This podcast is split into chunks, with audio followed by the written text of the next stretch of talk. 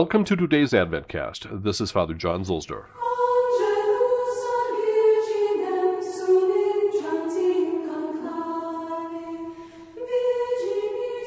From an Angelus address in 1997 by St. John Paul II. In the Gospel of Luke, the figure of John the Baptist appears, the prophet sent to prepare the way for the Messiah.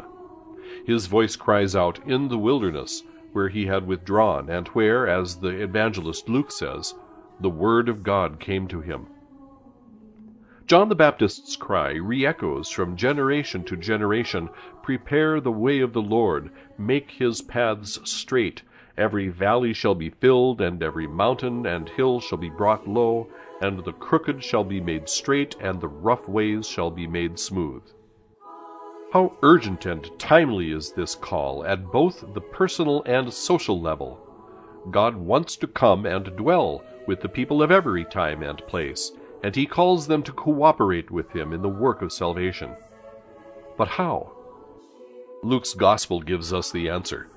We must straighten injustices, fill the void with goodness, mercy, respect, and understanding, bring low pride, barriers, and violence, and make smooth all that prevents people from living a free and dignified life. Only in this way can we prepare to celebrate Christmas in an authentic way.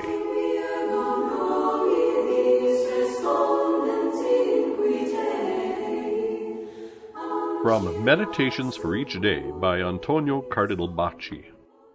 "Blessed are the clean of heart," says Jesus in the Beatitudes, "for they shall see God."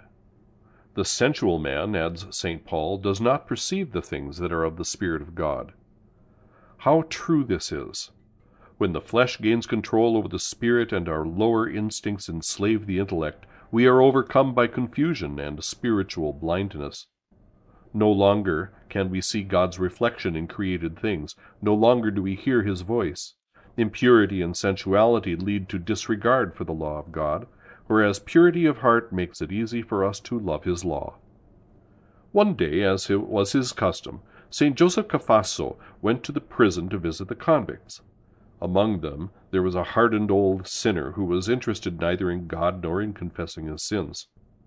The saint met him and tried to persuade him to kneel down and to make his confession. "I do not believe in God," replied the old man. The saint simply looked at him. "Kneel down," he said, "confess your sins, and afterwards you will believe." It turned out as he predicted. The old crime-hardened sinner told his sins, wept for them, and became a new man. It was as if the scales had fallen from his eyes, which now saw God clearly once more. Through the forgiveness of his sins he found again the way of supernatural love.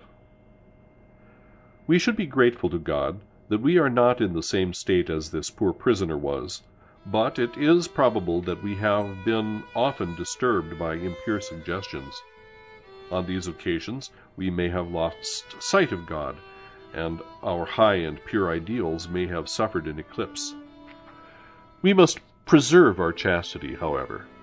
With this purpose in view, we should renew our good resolutions in the presence of God, and should constantly implore his grace and the protection of the Blessed Virgin.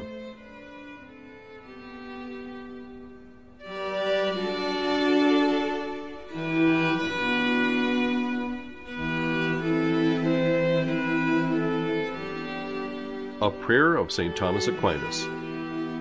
"Make my heart watchful, O God, so that no vain thought may distract it from you. Make it noble, so that it may never be seduced by any base affection. Make it upright, so that no evil intention may defile it. Make it steadfast, so that troubles may not dismay it. Make it free, so that it may not yield to the onslaughts of passion. Grant me, my God, the intelligence to understand you, the love to seek you, the wisdom to find you, words to please you, the perseverance to wait faithfully for you, and the hope of embracing you at last.